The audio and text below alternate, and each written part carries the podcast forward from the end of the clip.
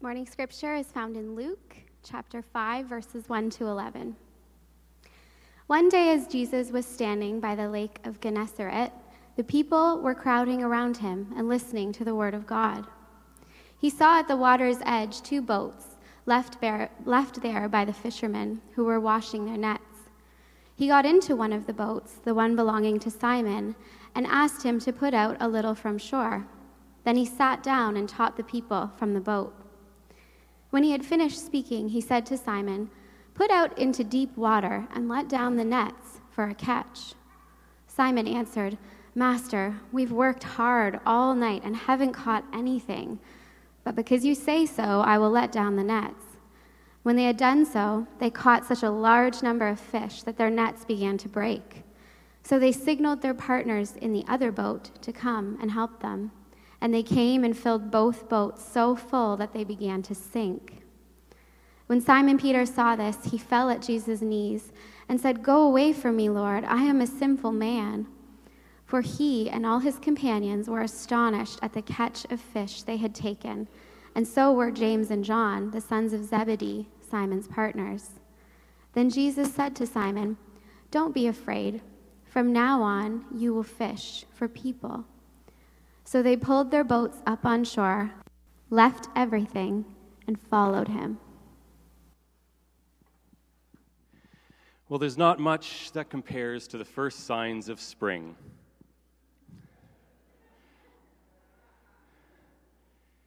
Can you just enjoy the irony of those words that were penned 2 days ago?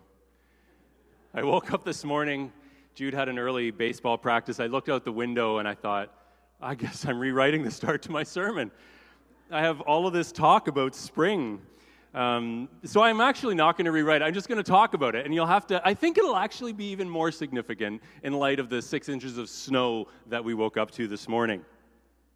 But when I wrote this, I was in the middle of this wonderful kind of warm spell that we had this week, 10 degrees, sunny. I mean, 2 days ago, I was sitting out in our driveway in the sun, cleaning my car. It was just beautiful. It was incredible. And I've started reading this book. The title of the book is Spring, and the author writes, I read this week, "The green of the trees was still merely a tinge, for that is April. Buds, shoots, uncertainty, hesitation. April lies between the great sleep and the great deep. April is the longing for something else, where the object of longing is still unknown." They're beautiful words. And so maybe this morning they're actually more apt, because maybe we have to long just a little more. We thought the longing was done. We thought spring was here. We thought we could start wearing t-shirts, and we were all wrong. So we have a little more longing to do. The season of Lent, much like the onset of spring, takes us from one season to another. And maybe this morning is a reminder that it doesn't always take us by direct route. Maybe there are detours. Maybe there are roadblocks along the way. Our season of fasting and of increased focus are intended to stir up in us a longing for more. Now, in this morning's reading, Jesus invites Simon Peter to put out into deep water and let down the nets for a catch. Now, I'm going to rewind and we'll start talking about this passage in a few minutes' time. But as we've been doing each week during the season of Lent, we're taking a couple of minutes during our service to pause and to reflect in quiet. And I'd like us to reflect on this morning. Jesus invites Peter to do something that he'd already done. That he'd already done many times. That he'd already done all night long. And his response is, "Master, we've worked hard all night and haven't caught anything. But because you say so, I will let down the nets." I'm just going to take a seat for a couple of minutes here, and I'd like us to reflect on this passage, and I'd like you to think about what it is that you have been doing all night without any result. Something that you're maybe tired of, something that you're ready to give up on, something that you're sure is never going to come to fruition. And I want to encourage you this morning to think about that thing and hold it out and say, "God, but because you say so, I'll do it again." Let's just take a couple minutes together. Master, we've worked hard all night and haven't caught anything, but because you say so, we will let down the nets. Now, in short order, Jesus rose from an unknown son of a carpenter to a regional celebrity. He hadn't been in his public ministry all that long, but he had already demonstrated captivating teaching in the synagogue, a spiritual authority, supernatural healing, and a singular mission. He was already in full speed here. In Luke 4, at the end of the chapter, right before the passage that Stephanie read for us this morning, we read in verse 42 and 43 that the people were looking for him, and when they came to where he was, they tried to keep him from leaving, but he said, I must preach the good news of the kingdom of God to the other towns also, because that is why I was sent. He knew what he was about. He was not going to be wavered. He was not going to be distracted. Now, after Luke records this dramatic announcement that Jesus is going out there from town to town, the narrative, which to this point has actually been advancing at quite a rapid pace, it suddenly grinds to a halt. Things slow down, and now we have a long stretch that takes place in one location. And the location is the Lake of Gennesaret, also known as the Sea of Galilee, also known as the Sea of Kinneret, also known as the Sea of Tiberias. Why? I don't know. The Bible's confusing. Imagine saying, I'm going to Lake Huron, and someone says, oh, you mean Lake whatever? Oh, you mean the Sea of whatever? Oh, you mean the Sea of whatever? No, like it's got one name, but for some reason in the first century, they had all kinds of names. So whenever you run into any of these four names in the New Testament, it's the same body of water. It's a body of water that was a setting of a lot of Jesus' significant stories around his life, right? There was the time when he was with his disciples on a boat and this wicked storm brewed up, and they woke him up from his sleep, and he spoke to the wind and the waves down. It was the same lake where Jesus actually came walking on the water to his disciples who were out on a boat. It was the same lake that was the backdrop to the Sermon on the Mount. And so Jesus is there by the Lake of Gennesaret. He sees a couple of boats and some fishermen washing their nets. Now their day's work was done. Their night's work was done. But the spirit of this northern Judean town was collectivist. These people, they lived from hand to mouth, and they had to rely on each other to get by. So when someone said that they needed something, it didn't matter if they were tired, it didn't matter if it was inconvenience, they were going to help them out. And so when Jesus nodded at an empty boat, indicating that he would like to sit in it and pull away a little from shore so that he could make the most of the acoustics of the water side to speak, one of them obliged, and he began to teach. Now, I found an interesting article from Wikipedia talking about here. This is an archaeological discovery made in 1986 when the water levels of the Sea of Galilee, the Lake of Gennesaret, etc., when the water levels were at their lowest that they'd ever been, they actually found this boat that dated from the beginning of the first century. And so, of course, everyone gets excited and says, this is the boat! This is the Jesus boat! Now, of course, no one knows that Jesus was ever in there, but this was a boat like the boat that Jesus would have done this teaching in. And that's impressive to kind of think about, to piece in like the missing pieces of the story and help us understand a little more. But the thing about this story, and I mean, I'll talk about some exciting things and some encouraging things that come out of this story, but I think the most mind-blowing thing of this story is actually what is not included in this story. I want to read a couple of verses. I can almost guarantee that no one here picked up on this, but this is mind-blowing stuff. Okay, so let's go back to verses 3 and 4. Or where are we? Yes, okay. Then he sat down and taught the people from the boat. When he had finished speaking, wait a second, Luke, did you catch it? He sat down in the boat and taught the people, and then when he was finished speaking. Like, Jesus has said some of the most profound things that humans have ever uttered, but we have no idea what he said in that boat. Luke just skips over it. Like, who cares? He's like, yeah, he went out there, he taught some stuff, and then he came and had this conversation with Peter. And this conversation with Peter is how the narrative unfolds here, and we have no idea what was said in that boat. The gap between those verses is almost unbearable. What did he say? Did he say the same things he always said? Did he say something different that we have no idea what he said? Well, if anything else, it's a stark reminder that Jesus had so much more to say than what we have in front of us this morning, but it's forever lost to history. But, like the Jesus boat itself, the remnants of his teachings remain, and they continue to speak to us today. Now, as a carpenter's apprentice, what did Jesus know about fishing? This is an interesting part of the story, right? He was a carpenter by trade, so he comes up to these expert fishermen who do this for a living and says, hey, I've got some advice for you, all right? Like, imagine this. You have to try to put yourself in their situation. They've been fishing all night and have caught nothing. They have been completely unsuccessful. And Jesus comes up to them and says, hey, I've got an idea. Why don't you try one more time? They're just like, are you kidding me? Like, Luke didn't record their actual responses, and probably for good reason. But because you say so. Jesus had developed a reputation. He carried with him an authority because of not only his teachings, not only the supernatural powers he demonstrated. They had this authority that he carried with him, and the people were willing to do something that seemed nonsensical to them. And when they dropped their nets, they caught such a large number of fish that their nets began to break. Not even that, but even an additional boat couldn't handle the load, and they began to sink. So they went from spending the entire night catching nothing to catching so much that their nets began to break. They call in their friends. Their nets began to break. Their boats began to sink. Like, this was over and above what they would have expected. And so when Simon Peter saw this, he fell at Jesus' knees and said, "Go away from me, Lord. I am a sinful man." Now, in our Lenten series, we're walking fairly slowly through Luke's Gospel. We're a few weeks in. We're only in chapter 5 here. But even so, we're skipping over certain events. And one of the events that we skipped over was actually the healing of Peter's mother-in-law.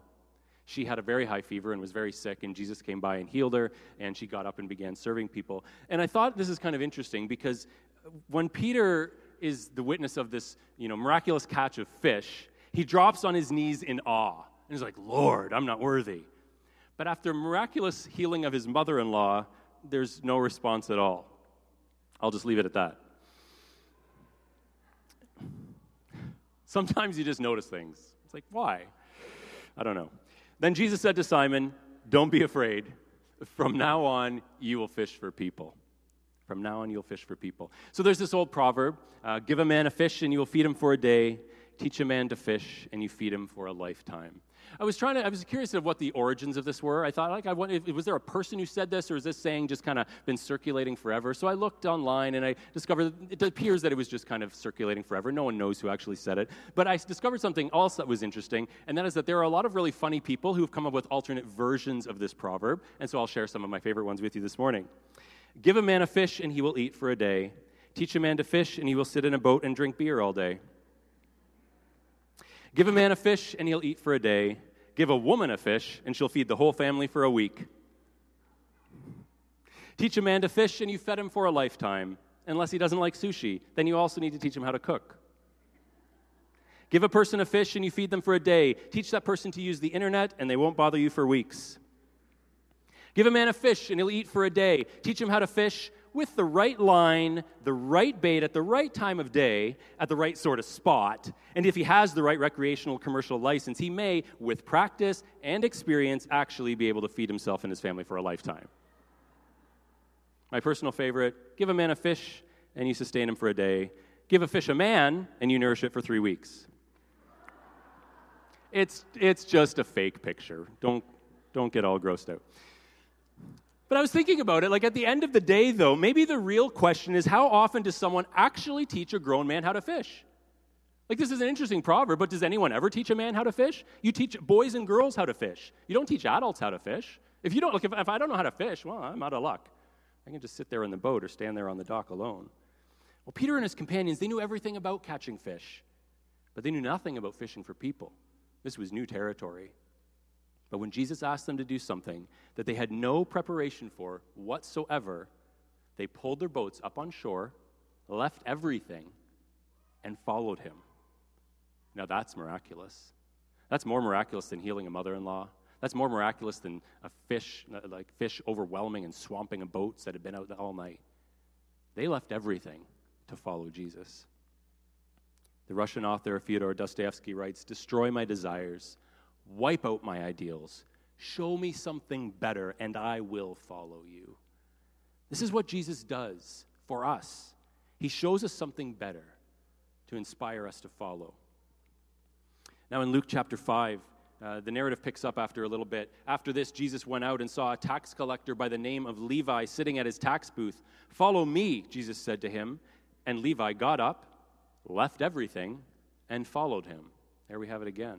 Then Levi held a great banquet for Jesus at his house, and a large crowd of tax collectors and others were eating with them. But the Pharisees and teachers of the law who belonged to their sect complained to his disciples, "Why do you eat and drink with tax collectors and sinners?" Well, Jesus answered them, "It is not the healthy who need a doctor, but the sick. I have not come to call the righteous, but sinners to repentance." And so the first thing that Luke records Jesus' disciples doing after being called is fielding complaints. I found that rather refreshing. I thought, the number one task of a disciple of Jesus is listening to people complain.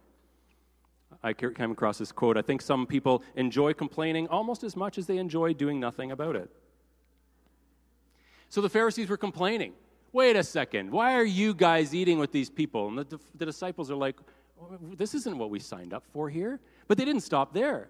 They then went on, the very next thing in chapter 5, they started complaining about how lazy the disciples were because they didn't fast or pray as much or in the same way as John the Baptist's disciples.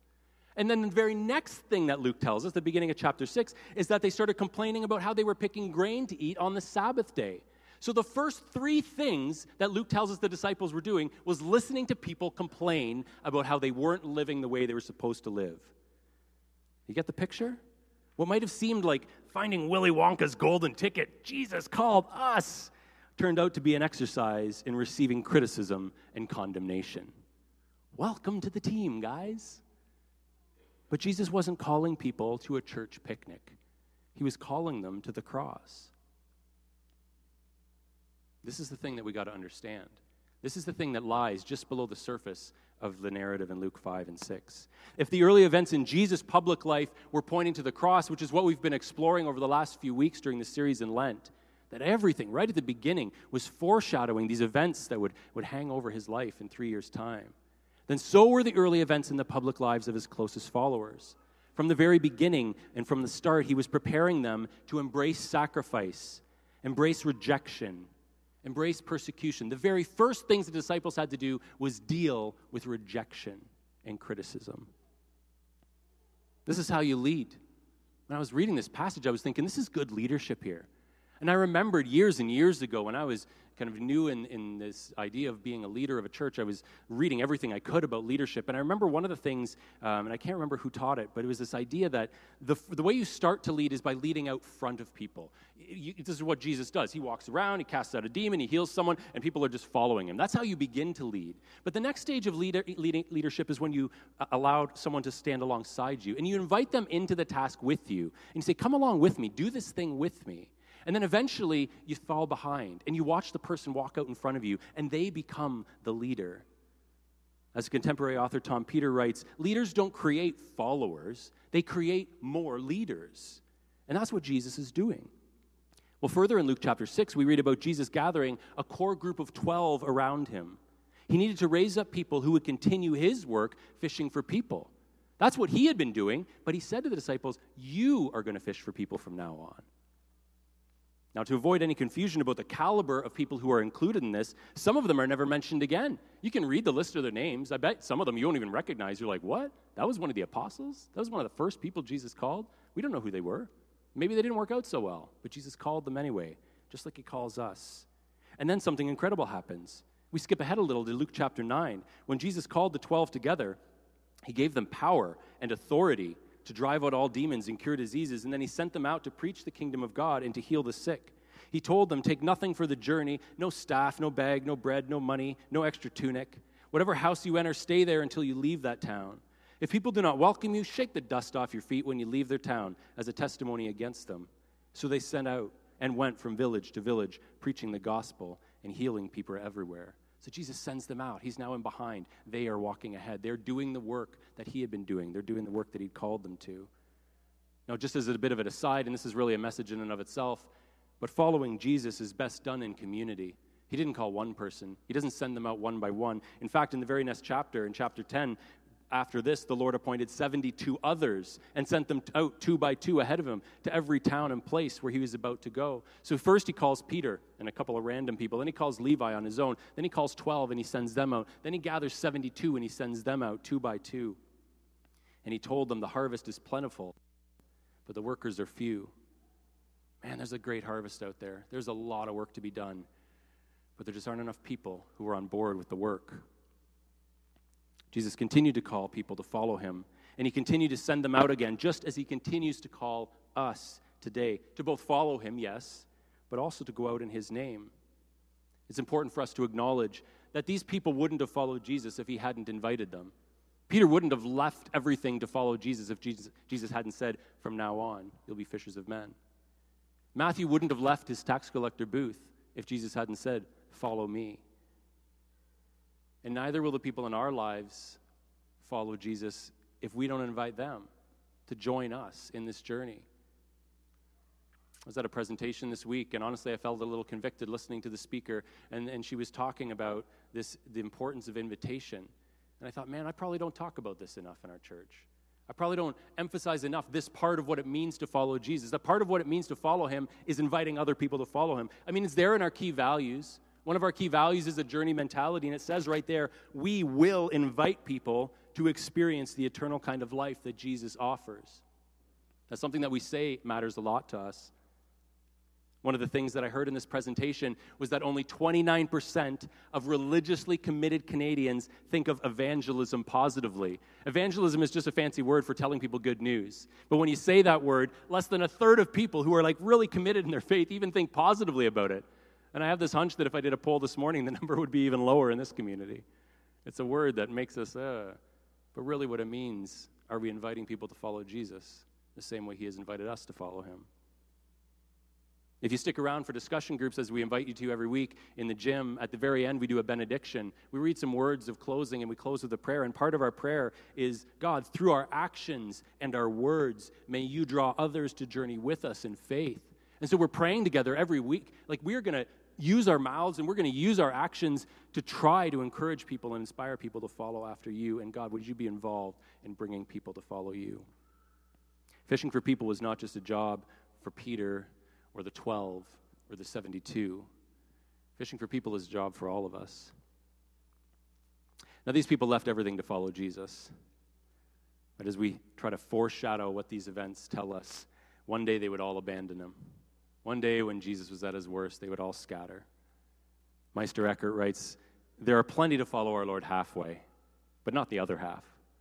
They will give up possessions, friends, and honors, but it touches them too closely to disown themselves. I think all followers of Jesus run into this. So I want to turn to John chapter 21. It's another story. Now this is on the other side of Jesus' crucifixion and his resurrection, so we're going to skip over Good Friday and Easter Sunday. We're not talking about it until that weekend.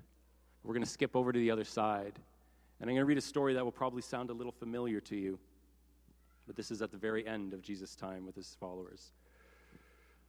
Afterward, Jesus appeared again to his disciples by the Sea of Tiberias. You know what that means, right? It happened this way. Simon Peter, Thomas called Didymus, Nathanael from Canaan in Galilee, the sons of Zebedee, and two other disciples were together. I'm going out to fish, Simon Peter told them. And they said, we'll go with you. So they went out and got into the boat. But that night they caught nothing. See where this is going? Early in the morning, Jesus stood on the shore, but the disciples did not realize that it was Jesus. He called out to them, friends, haven't you any fish? No, they answered. He said, throw your net on the right side of the boat, and you will find some. Once again, seriously, man, there's no fish on the left side, but there are fish on the right side, really. But when they did, they were unable to haul the net in because of the large number of fish. Then the disciple whom Jesus loved said to Peter, it's the Lord. As soon as Simon Peter heard him say it is the Lord, he wrapped his outer garment around him, for he'd taken it off, and the water. The other disciples followed in the boat, towing the net full of fish, for they were not far from shore, about 100 yards. When they landed, they saw a fire of burning coals there with fish on it and some bread. Jesus said to them, bring some of the fish you've just caught. So lots of similarities in the story. A night with no catch, a challenge to try again, and an astonishing catch of fish. But in light of how our reading started off today, this is a sad turn of events, really. Jesus said to Peter after the first miraculous catch, from now on, you will fish for people. And here, after the resurrection, Jesus sees them out there on the boat fishing for fish. And Jesus asked this question, bring some of the fish you've just caught. What was he talking about? John tells us that he already had fish on the fire. And I half wonder if Jesus was asking them to bring the people that they were supposed to be fishing for. They abandoned that calling to just go back to where they started. It's an acknowledgement of failure. It's an acknowledgement and abandonment of their calling. Because you don't just leave everything and follow Jesus once. As Henry Nouwen wrote, selling what you own, leaving your family and friends, and following Jesus is not a once-in-a-lifetime event. You must do it many times and in many different ways, and it certainly does not become easier. And so in the season of Lent, we're pressed to ask ourselves, what are we willing to give up? Peter and his companions, Levi, they left everything and followed him. Let's not allow that to excuse us from giving up something a little less than everything. Say, I'm not ready to give up everything. We'll give up something. Maybe eventually you'll be ready to give up everything. John 21, it is an acknowledgement of their failure, but it's also a beautiful reminder of the grace of God offered to every one of us when we fail to follow, when we get excited and commit ourselves to leave everything behind in one moment and then turn back to our own self-interest in the next. But Jesus continues to invite. In the words of Thomas à Kempis, imagining how Jesus would speak to us, follow me, I am the way, the truth, and the life. Without the way, there is no going. Without the truth, there is no knowing. Without life, there is no living. I am the way you are to follow. I am the truth you are to believe. I am the life you are to hope for. I invite you to stand. We'll close in prayer together. God, we acknowledge this morning that these stories are not just ancient stories that we are to stand by and observe like we would observe the Jesus boat and say, wow, that's a neat thing from a long time ago. These stories aren't a neat thing from a long time ago. They are present and alive today to us. Because when you call Peter to follow, you call us to follow. When you call Levi to follow, you call us to follow. When you send the 12 out, you send us out. When you send the 72 out, you send us out. When you ask us what we've caught lately, God, we don't know how to respond sometimes. But God, I pray that you would inspire us, that the story would inspire us to not only re-up our decision to follow you, but to extend that invitation to the people around us. Help us to understand and accept and embrace the life of a follower of Jesus, whatever that brings our way. And use us as a community following Christ together, or considering what it means to follow Christ together, to encourage and inspire one another along the journey. Amen. Well, as I mentioned just a few minutes ago, we take time at the end of our service for discussion. So I'd invite you to make your way through the lobby and into the gym. There are a bunch of round tables, no set seats. Just grab a seat, some snacks and refreshments, and we invite you to join in some good conversation. If you would like to linger a little bit at the end of the service, we will have some prayer available to my right and your left up in the front corner, and here to pray with you. God bless.